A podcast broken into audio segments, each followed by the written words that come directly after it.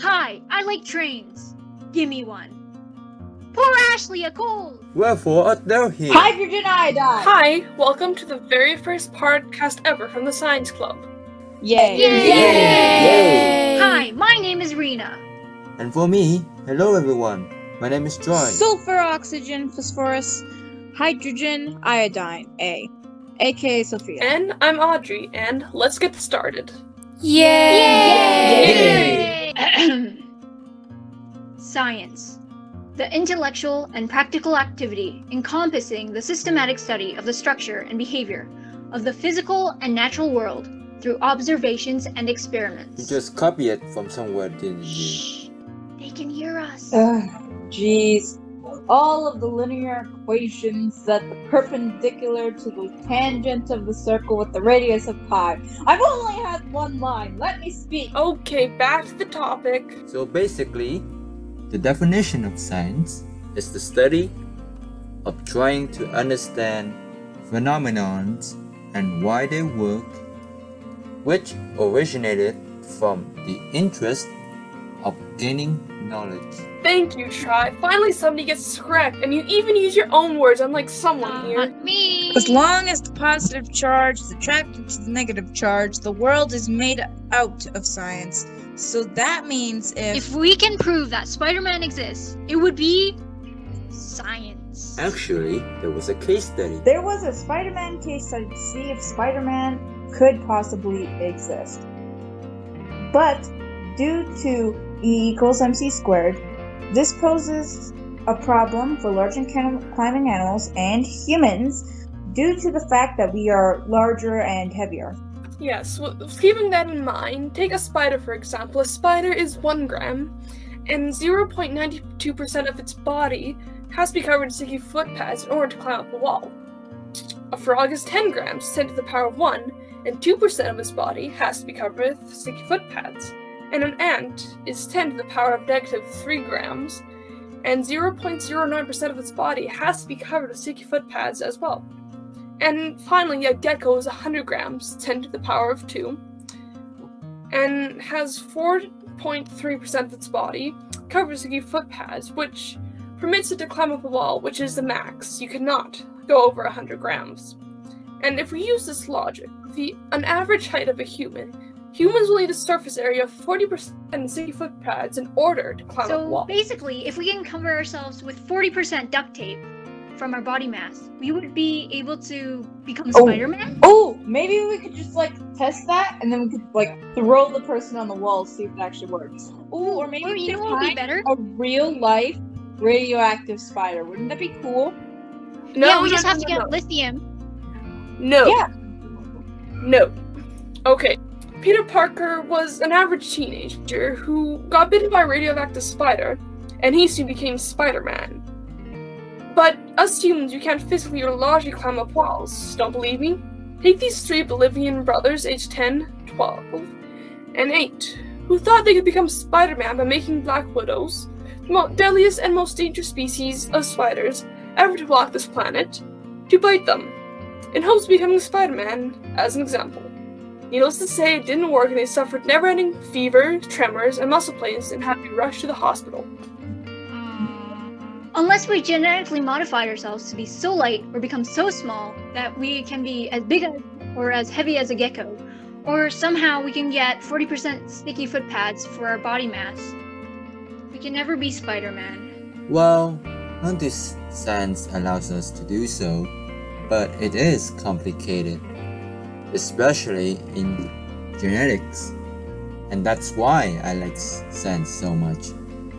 Do you know that according to his recent study, an identical twin doesn't share the same DNA? What? My whole life has been a lie? Are birds actually not real? Is 42 actually not the meaning of life? molybdenum, and it has an atomic number of 42. So just chill. It's just a prank. Whoa, whoa, whoa. Just relax, calm down. It's not a prank, it's not a life changer. You're not even an identical twin. So here's the case summary. In 381 pairs of identical twins, 38 pairs were genetically duplicates of each, of each other with the same genetic structure. But most had some differences in DNA that probably arose very early in their development in the womb. Either just before one embryo split to form two or shortly after the split. Some of these twins had many genetic differences, including 39 pairs who had more than 100 changes between the twins. So, are twins actually imposters? Are they actually not real? Maybe someone's actually cloning them. Are we actually imposters? Um, on average, identical twins differ by only 5.2 genetic changes for millions of genes. They can't all be 100% identical. As you can see, DNA are really complicated and its structure is a structure of sophistication and complexity. Because so, it costs scientists years of tirelessly researching and studying in order to know more about DNA, its structure, and how it functions in your body. Do you know that on average, a length of DNA can be as long as 3 meters long in length? That is taller than, a, than an average human, yet it can compact itself in a microscopic space inside your nucleus of your cell. Moreover, its chemical formula sounds really complex. Deoxyribonucleic nucleic acid or DNA has a chemical formula of C15H31N3O13 and P2. Wait, but how can a three meter long thing can be so small, even microscopic? Despite having a tremendous length, DNA is microscopically thin. Therefore, DNA can fold end on end on itself so it can fit in a tight space like the nucleus of the cell in your body.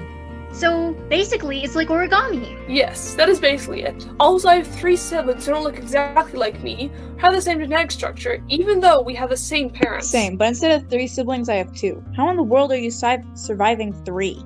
Ha! I have no siblings. Suffer.